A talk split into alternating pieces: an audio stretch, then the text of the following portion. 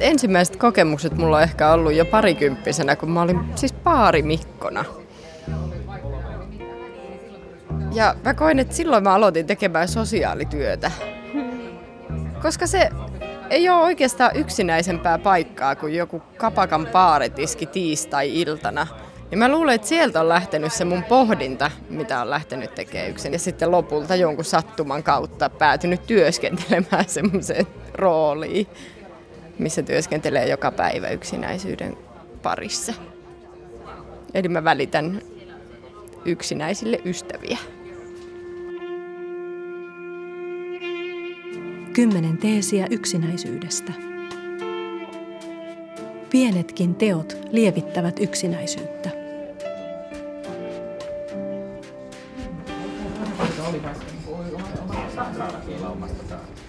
Tervetuloa suomalaisten yksinäisyyshankkeen kolmanteen työpajaan. Ja teistä tota, suurimman osa minä olen tavannut, mutta ajatuksena on, että tämän kahden päivän aikana tullaan tutuiksi ja, ja sillä tavalla niin kuin mahdollisimman keskustelevaa ja, ja semmoista yhdessä pohdiskelevaa työpajaa on toivottu ja aika lailla onnistuttukin aiemmilla kerroilla. On sitten mahdollisuus istua iltaa siinä ravintolasalissa. Siinä on ilmeisesti jotain sohvaryhmiä ja muita, mihin voi myös siirtyä. Ja sitten on sauna ja Mä mietin tätä jumiutumista, mistä meillä oli mm. puhetta siellä seminaarissa, että siitähän se just tulee, kun ihmisillä ei ole ketään, kuka jatkaa sun ajatuksesta johonkin toiseen, niin, niin sä jumiudut pikkuhiljaa siihen omaan luuppiin. Ei ole, ei, ole ketään, ei ole ketään, joka jatkaa sua. Niin.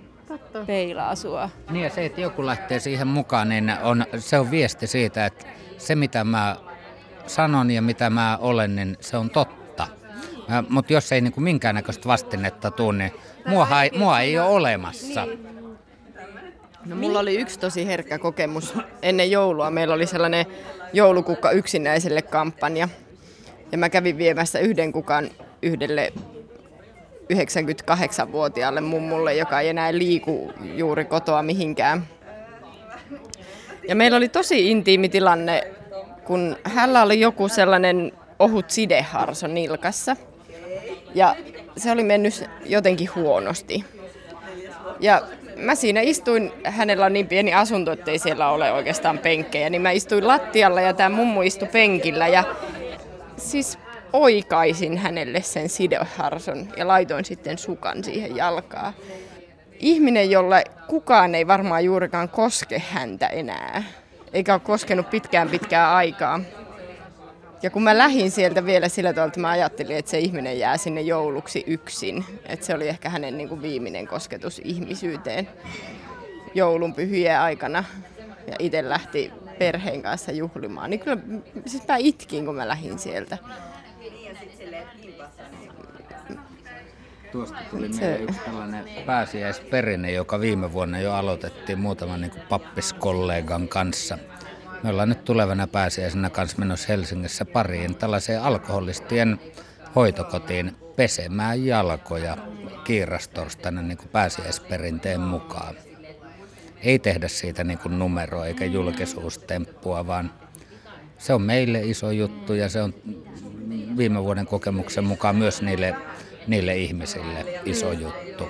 Että sellainen kirkon sanatonta evankeliumia.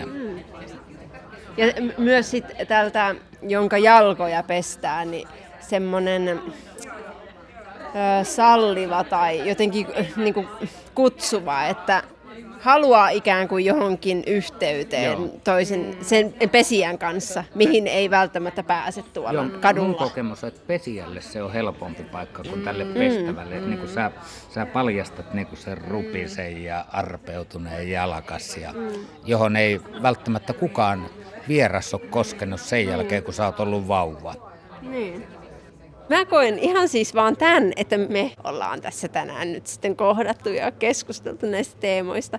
Niin tämän jopa semmoista yksinäisyyttä lieventävänä, koska jokainen on itsensä kanssa yksin. Niin ainahan me, vaikka meillä olisi kuinka toimivat verkostot, niin etsitään yhä uusia ja uusia kontakteja maailmaan.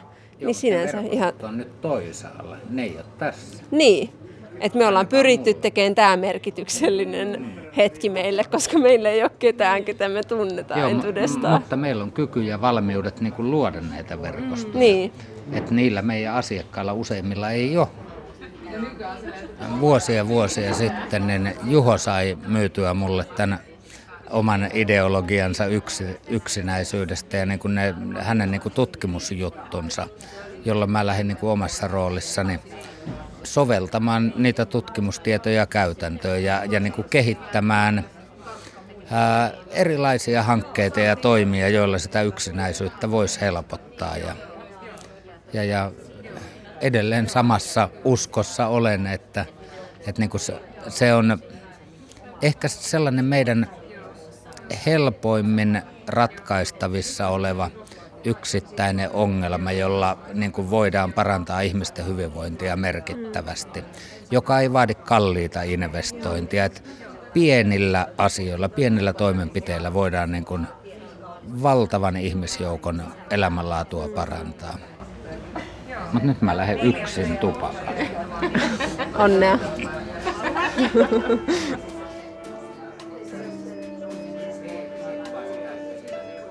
Kymmenen teesiä yksinäisyydestä.